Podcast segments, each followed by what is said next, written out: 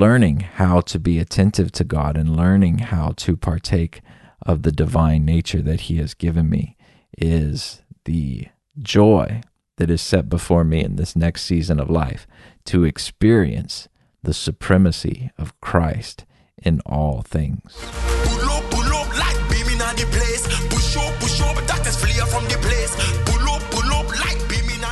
Hello, friends. Thanks for listening. In this episode, I'd like to start with a selection written by Thomas More. And this is called A Godly Meditation.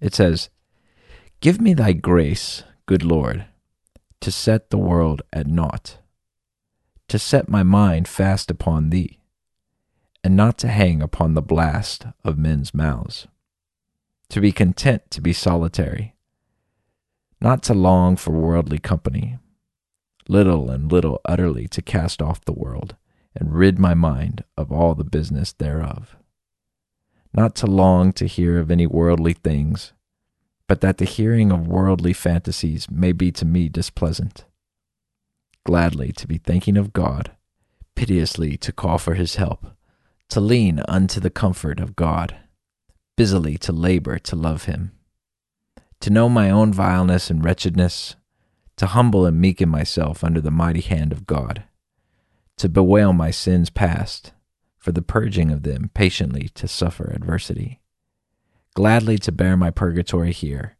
to be joyful of tribulations, to walk the narrow way that leadeth to life, to bear the cross with Christ to have the last thing in remembrance, to have ever afore mine eye my death that is ever at hand, to make death no stranger to me, to foresee and consider the everlasting fire of hell, to pray for pardon before the judge come, to have continually in my mind the passion that Christ suffered for me, for his benefits incessantly to give him thanks, to buy the time again that I before have lost to abstain from vain confabulations, to eschew light foolish mirth and gladness, recreations not necessary to cut off, of worldly substance, friends, liberty, life, and all, to set the loss at right naught, for the winning of Christ.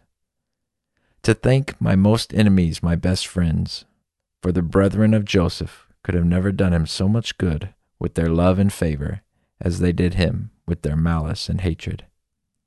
These minds are more to be desired of every man than all the treasure of all the princes and kings, Christian and heathen, were it gathered and laid together all upon one heap.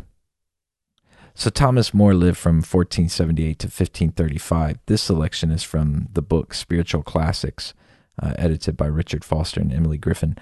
And what I appreciate about Thomas More is that he was a, a scholar and a philosopher and a royal counselor and active in government and um, all of these secular activities. And yet he was also extremely devoted to God and extremely given over to the things of the Lord, despite probably most of his time being occupied by what people would consider secular activities. And I especially appreciate that as I kind of begin this new chapter of life, um, moving back from China, moving to the United States, now moving into a new career. Uh, I've started a career in real estate and just feeling like, huh, it's kind of sometimes difficult to see eternal value in work that can feel very temporal. And yet this is the wonderful invitation of Jesus is to experience his kingdom, the closeness of his kingdom in whatever circumstance we find ourselves in. Paul expresses it this way in 1 Corinthians chapter 7 verse 24 says, "So brothers, in whatever condition each was called, there let him remain with God." And so he's writing to people who are slaves who are upset that they're in slavery. And he's saying, look, don't worry about it. If you can get your freedom, go ahead and take your freedom, but don't let it upset you. Be in that place with God. In Colossians 3:23, Paul writes, "Whatever you do, work heartily as for the Lord and not for men, knowing that from the Lord you will receive the inheritance as your reward. You are serving the Lord Christ." And so it's with this mindset and with this attitude that all quote unquote secular work can become spiritual and can be done unto the Lord. And that's what I appreciated about that selection by Thomas More because his life was occupied by secular activity and yet he set his heart on the Lord. And so at this season of my life, in this moment of my life, that is also my prayer is that I would learn how to set my heart on the Lord in everything. So part of uh, moving into a new community, my efforts to get to know people and to make connection with this community, I'm starting a new podcast where I'm interviewing people in the North Texas community, people who are culture shapers, who are influencers in North Texas. And I'm just reaching out to people and asking if they'd be willing to talk. And part of my conversations are asking people what their personal mission statement is, or if they have a personal mission statement. And that was kind of funny to ask people because I don't have a personal mission statement, or I didn't. And as I thought about it more and more, I thought, well, what what is my personal mission statement? What am I after in this life? And I've landed on this that my mission is to experience the supremacy of Christ in all things. And so I'm grateful for this next season. I'm grateful to be in a job slot where I have the opportunity to serve people, but also in a job slot where it's not overtly obvious uh, the eternal value of this position, with the exception of, of the people who are involved. And so it's like a game, it's an adventure with God to find out what He is up to, to see what He is doing, to learn how to walk in step with the Spirit, even when things are not obviously what we would traditionally consider ministry. Frank Laubach, who I've mentioned on this podcast before, was a missionary in the Philippines in the 1930s, and he made it his goal to see uh, how often he could turn his heart back to the Lord. So, one second of every waking minute, he tried to reorient himself toward the Lord, to be attentive to what God was doing in his life moment to moment. And uh, this is, he kept a journal kind of on this experiment. And this is from his journal. He says, But how practical is this for the average man? It seems to me now that yonder plowman could be like Calexito Sanidad when he was a lonesome and mistreated plowboy, with my eyes on the furrow and my hands on the lines, but my thoughts on God. The millions at the looms and the lathes could make the hours glorious. Some hours spent by some night watchman might be the most glorious ever lived on earth. And so his point is for, for the farmer who's paying attention to uh, plowing his, his lines, or to someone sitting at a loom, or to a night watchman, that they can make every moment glorious as they give God their attention. He goes on, We can keep two things in mind at once. Indeed, we cannot keep one thing in mind more than half a second. Mind is a flowing something, it oscillates. Concentration is merely the continuous return to the same problem from a million angles.